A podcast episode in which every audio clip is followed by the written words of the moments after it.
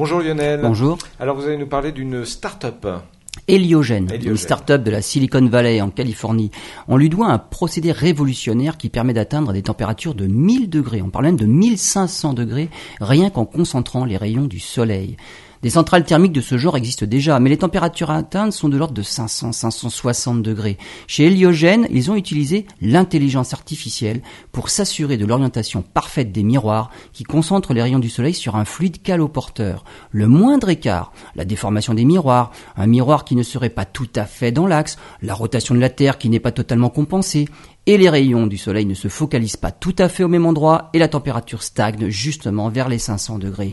Avec le système d'héliogène, les températures atteintes ouvrent des perspectives dans beaucoup de domaines. Avec de telles températures, la vapeur d'eau permet notamment aux turbines de produire beaucoup plus d'électricité. Même dans nos usages industriels, la production d'acier et de béton nécessite d'atteindre les 1500 degrés. La fabrication du béton est responsable à elle seule de 8% des émissions mondiales de dioxyde de carbone. Avec cette méthode, ces entreprises pourraient réduire de 60% leur consommation en énergie fossile. Avec ces très hautes températures, on pourrait aussi produire de l'hydrogène de manière propre pour éventuellement les futures voitures à pile à combustible, ce qui n'est pas le cas actuellement où la production d'hydrogène est soit peu efficace et gourmande en énergie, soit effectuée à partir de gaz naturel, ce qui n'est pas très écologique.